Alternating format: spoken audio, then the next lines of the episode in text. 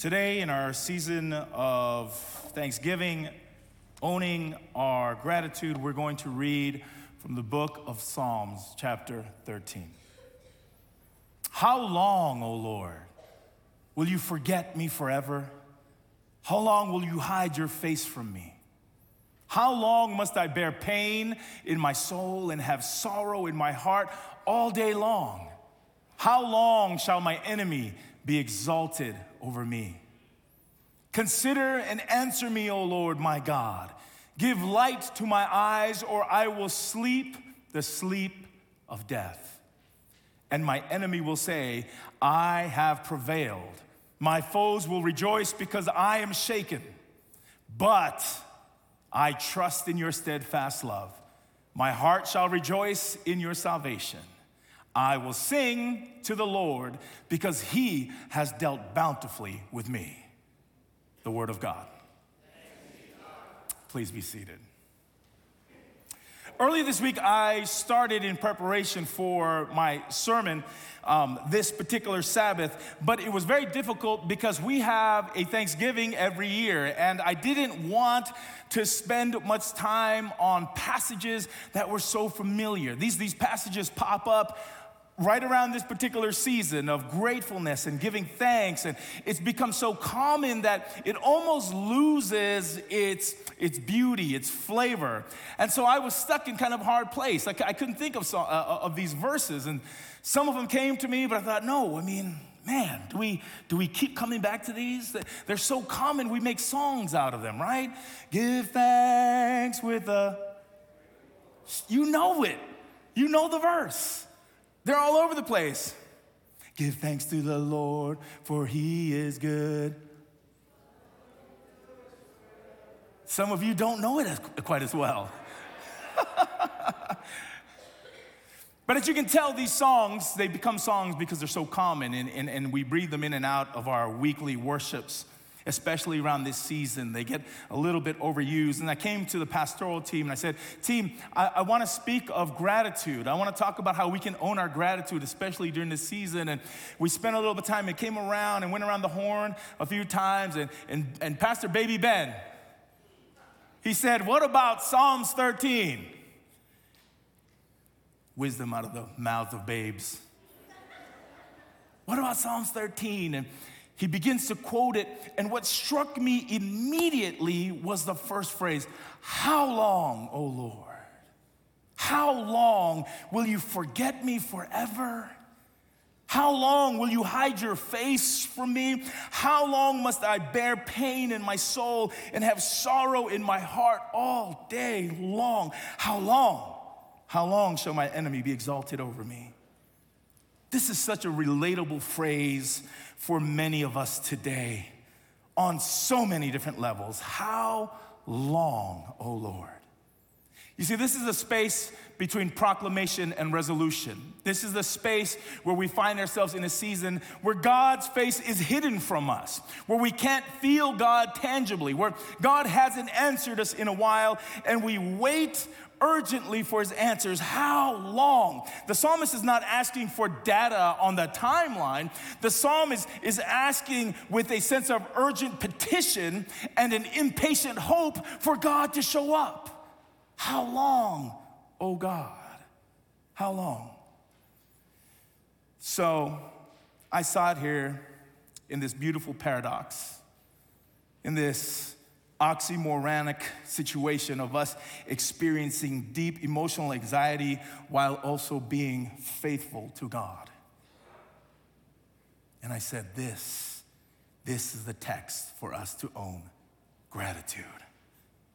The psalmist here, he speaks with fear and struggle, pain and problems, and he casts back to God this question How long? We heard in chapter 12 the, the proclamation that God will make all things right, that he will rise, that he will overcome the enemy. We see in chapter 18 where, where, where, where he's giving him uh, great acclamade for, uh, accolades for doing what God said he would do. But in chapter 13, he does not have resolve yet. He sits there in the how long. This question is a very common question in my household. And if you're parents, you probably are very familiar with the question How long, Dad? How long? Does not matter where we are at, that question will come up. How long, Dad? How long will it take for us to get there? We'll get there. Yeah, but how long? When they were little, when my kids were little, I could tell them whatever time I want because they didn't know how to tell time. So I'd be like, two minutes, baby, when it really was gonna be two hours. They didn't know. They were, they'll sit there, and then two hours later, they're like, Daddy, how long? Two minutes. Okay, two more minutes. A whole day passes, and I get my stuff done. They got older and they got smarter. So they want an exact time. Dad, how much longer? Five minutes. Dad, five minutes? Five minutes, Dad. That's one, two, three, four, five. Five minutes, Dad. And in four minutes and 58 seconds, they will be in my face. Dad, you said five minutes. How much longer? How much longer are you gonna do what you do? And there's this sense of urgency in their voice. Like they want attention, they want resolve. They don't really necessarily want to know the time frame. They just want to know that I will be there when I say I will be there. They have a patience, an impatient hope that I will be there. How long, O oh Lord? How long, O oh God, until we can finally have be of, of child? How long until I find the right person for my life? How long until we're healed again? How long till we get justice? How long till we can be rescued? How long, God? We've been waiting. I've been waiting for an answer, God. How long? In the community this large, we all come from different seasons. It's a very good chance that we've all come in very different places in our life. Some of us are having a mountaintop experience. Others of us are in the valley of despair, but all of us know what it means to have a season where we ask God, How long? This psalm, chapter 13, is David sitting between that proclamation and that resolution. And he begs to God, How long, God? This is painful and torturous and difficult. And David is not alone. Jesus finds himself in this same situation between Matthew chapter 16, which we shared last week, and Matthew chapter 28. Between him proclaiming to his disciples that he must go to Jerusalem to be tortured, to die, but then on the third day he will rise again. Between that moment and the moment where he meets them on the Mount of Galilee and he says, All authority and power has been given unto me, therefore go into all of the earth. Between those moments, Jesus has a moment there in Matthew Matthew 26, where he's before the Father. And he's going on a little further. He threw himself on the ground and prayed, My Father, if it is possible, let this cup pass from me. Yet not what I want, but you want. Then he came to the disciples and found them sleeping. And he said to Peter, So could you not stay awake with me for one hour? Stay awake and pray that you may not come into the time of trial. The spirit indeed is willing, but the flesh is weak. Again, he leaves and he prays the same prayer. He comes back and they're sleeping. And again, he leaves and he prays, God, I can't take this cup from me. Jesus, as David, could not see the resolution yet. So he's in a place before the Father, before God, saying, How long? John the Revelator is in this place. It's between Revelation chapter 5 and Revelation 21. Chapter 5, where the Lamb is proclaimed to be on the throne, and, and the creatures are all about him, and the elders, and they're singing great, glorious music, and they're worshiping him because the Lamb is on the throne. And then in 21, we notice that there is a new earth and a new heaven, and all things are made new, and God is there in the, in the midst of that. But between those places, a proclamation and a resolution, we find the Revelator in chapter 6 when he opened the fifth seal I saw under the altar the souls of those who had been slaughtered for the word of God and for the testimony they had given. They cried out with a loud voice, Sovereign Lord, holy and true, how long? How long will it be before you judge and avenge our blood on the inhabitants of this earth? How long? And we continue on between the letters in Birmingham jail and the moment of, of uh, 1965 when they were voted the, right, the rights uh, for the Voting Rights Act, Martin Luther King Jr., he writes, March 25, Montgomery, Alabama, in his sermon, How long? Not long because no lie can live forever. Kings continues on. How long? Not long, because you will still reap what you sow. How long? Not long, because the arm of the moral universe is long, but it bends towards justice. How long? Not long, because my eyes have seen the glory of the coming of the Lord. How long? And then he pivots and he begins to answer in the voice of God. Not long, not long. If you're sitting between proclamation and resolution today, in a season where you are just bidding God, God, how long?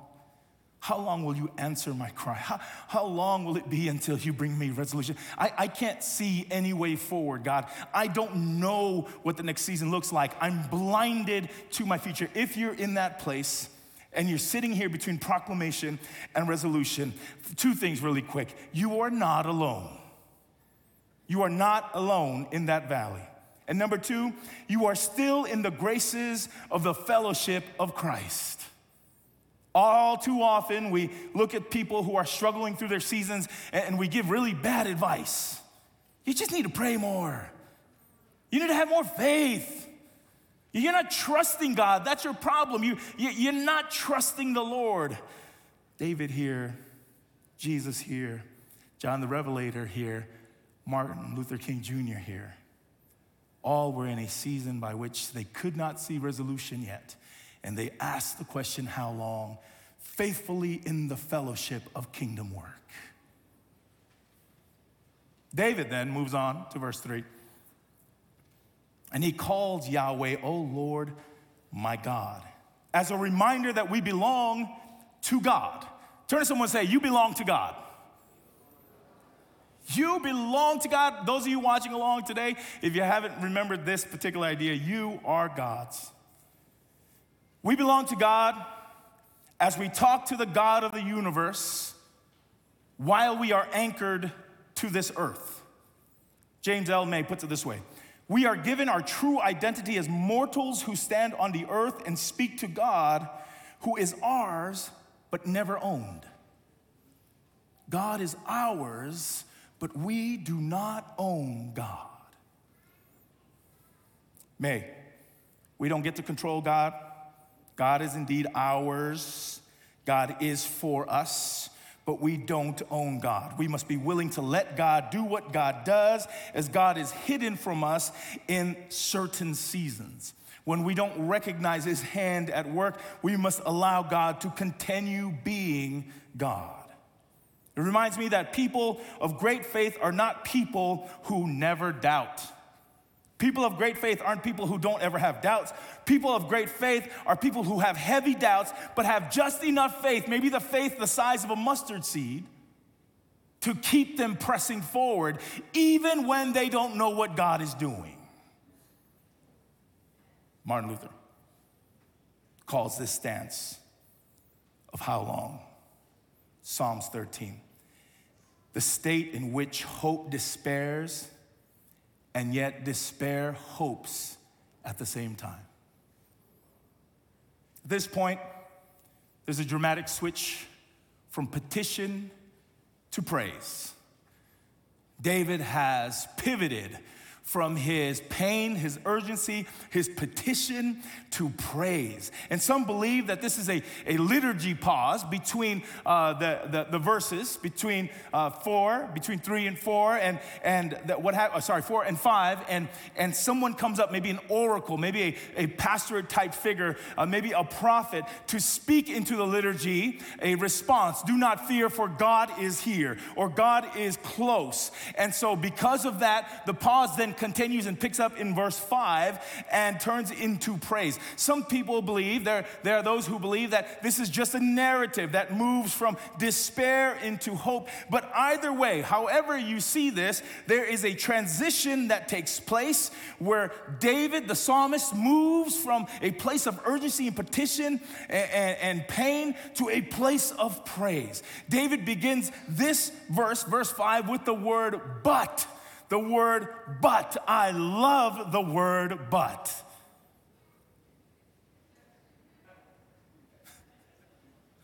People are like, hmm, well, easy, Pastor. But, I love it. But does the wonderful job of reorienting whatever came before it.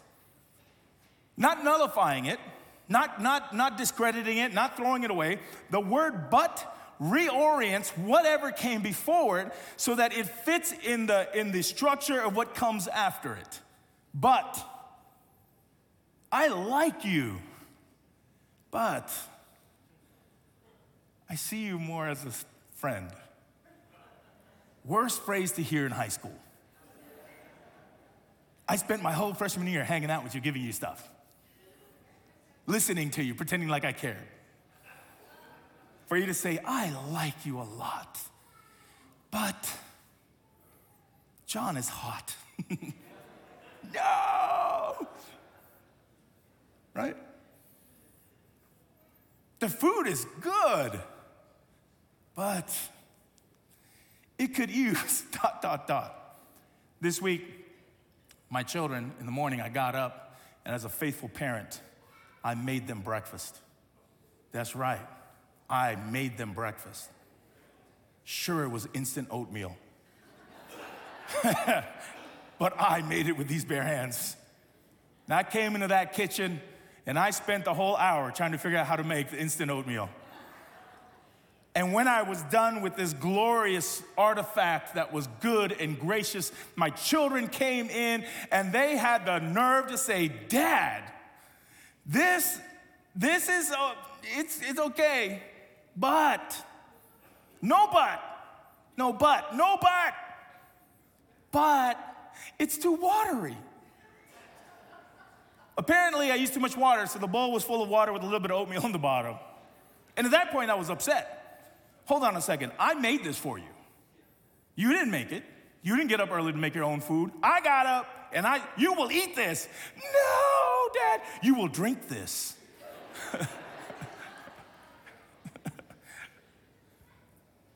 ah, food was good, but how about this one?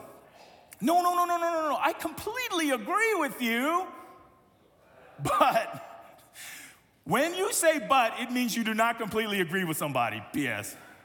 I completely, completely agree with you, but I just think I think you should rethink it. no, that doesn't work. The but reorients it. You look great today. I always ask my wife when I leave, like this morning, I said, honey, what do you think? And she says, yeah, but uh, maybe don't wear those brown shoes. So what? Brown shoes go good with black outfits? She's like, mm-hmm. no. So I'm wearing black shoes. The but doesn't nullify everything that comes before it, it reorients it so that it fits into the streets, the scheme and the structure of what comes after it. David says, but, but, how long, O Lord, will I have to wait? God, my enemies are upon me. I'm struggling, I'm failing, I'm flailing. I can't see what's gonna be before me. I'm looking for help. Help me, God. But I trusted in your steadfast love. My heart shall rejoice in your salvation. Oh man, praise God. Oh God, I'm struggling through this. I don't know what's gonna happen, but I'm trusting in your steadfast love. Church, you can trust the steadfast love of God. It is a good God. It is the God of Hesed. Hesed is, is the, the encompassing Hebrew word for this kind of love that really, really encompasses all that is good and right in the world. But I trusted in your steadfast love. I sing to the Lord because he has dealt bountifully with me. David just got done saying how he was at the bottom of his cup, and yet he gives God praise, saying, God is dealing bountifully with you, with him. Owning our gratitude means having the ability to reorient how long, O Lord, with, but I trust your steadfast love. You are still free to sing bountifully, even in the season of drought. Amen, church? You can simultaneously be in a tough season and decidedly live a life of gratitude and hope. Today, as we approach Thanksgiving, God may be hidden from you and your urgency, but you can still trust his steadfast love. And indeed, resolution will find its way. You may be between proclamation and resolution, but you are still loved. You are not alone, and you don't have to face the issues of these disgraces alone. You are not forgotten.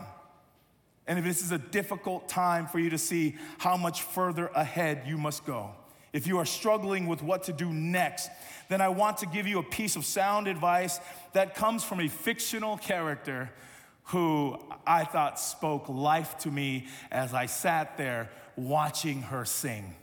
Her name is Anna from a little movie called Frozen 2. I was a grown man still while this movie came out. I was holding it together just fine until she got to this song where she was in a dark cave and like a little baby, I wept. Here are the words Can there be a day beyond this night? I don't know anymore what is true. I can't find my direction. I'm all alone. The only star that guided me was you. How to rise from the floor when it's not you I'm rising for. Just do the next right thing. Take a step, step again. It is all that I came to do, the next right thing. I won't look too far ahead. It's too much for me to take, but break it down to this next breath, to this next step, to this next choice is one that I can make. So I'll walk through the night stumbling blindly towards the light, and do the next right thing. And with the dawn, what comes then, when it's clear that everything will never be the same again, then I'll make the choice to hear the voice and do the next thing. In a season where maybe your voice is, Oh Lord, when? I bid you look for the next right thing. Find your joy and gratitude and continue to step forward. I want to do two things this, this morning as we close. Firstly, I want to invite you to pull your phones out right now. Take your, take your phone out. Everybody, take your cell phone out, your smartphone, your rotary phone. I don't know what you have. I'm gonna give you two pieces of homework right now as we move into this season of gratefulness and gratitude. I want you to text someone right now, maybe somebody who wouldn't be expecting a text from you, even better. And I want you to share some gratitude with them. Would you speak life to them right now? Just give a quick text, shoot it out. You can do this at home too. Just come along with us. Shoot a text to somebody remind them that in their season right now, especially if they need it, that there's a trustworthy, steadfast, loving God who cares for them.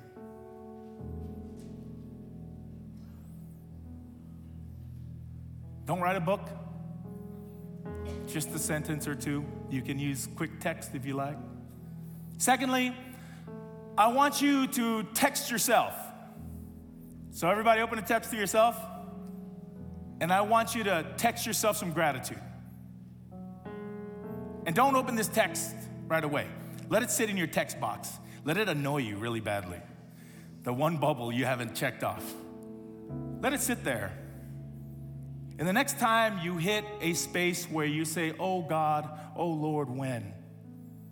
Next time you're in a place where you, are in a dark cave and you can't quite find your way out, I want you to pull up your phone and I want you to look at this text that you're going to send yourself. So be thoughtful about this text to yourself. You know what you need better than anyone else. You know what affirmation you need. You know what encouragement you need. I want you to text yourself that now. How long, oh Lord? When you get to the place where, to, uh, where you're at a how long, oh Lord? I want you to go to your phone, check that text, and then read these very words that you've texted yourself. Words of power, and grace, but I trusted in your steadfast love. My heart shall rejoice in your salvation. I will sing to the Lord because he has dealt bountifully with me. Here at the end, I want to invite you to stand with me. The praise team is going to come up soon to do their last song. Before we do, David says he sings. So I want to invite you to stand with me and let's sing together, shall we? And the song that I could think of was the doxology. What a powerful song to sing. It's Pastor Devo shared something this week, and I don't remember what it was called, but it was called uh, something like the opposite uh, action, where um, if you're feeling a certain way, one of the ways that you get out of that that space is that you begin to do the opposite thing. And I, I wonder if this was for David what he did, where he was in a space that was dark and hard, and how long, oh Lord? And then he said, I've got to do the next thing, which is I've got to pivot to the opposite thing. I don't know what season you're in, but, but here today, I want us to leave out praising God recognizing that he, God is still the one who cares and his steadfast love comes after us over and over again. So we're going to sing together, Praise God from whom all blessings flow. Are you ready, church? Are you ready? Praise God from whom all blessings flow. Praise Him, praise Him, church. Praise Him, all creatures All voices, praise Him. Praise Him above. the heavenly. Praise Father, praise Father. Praise Father, Son, and Holy. Let's do that one more time from the top. Praise. Here we go. Praise God all voices lifted high into heaven. In this season, praise Him. Praise Him, all creatures. Here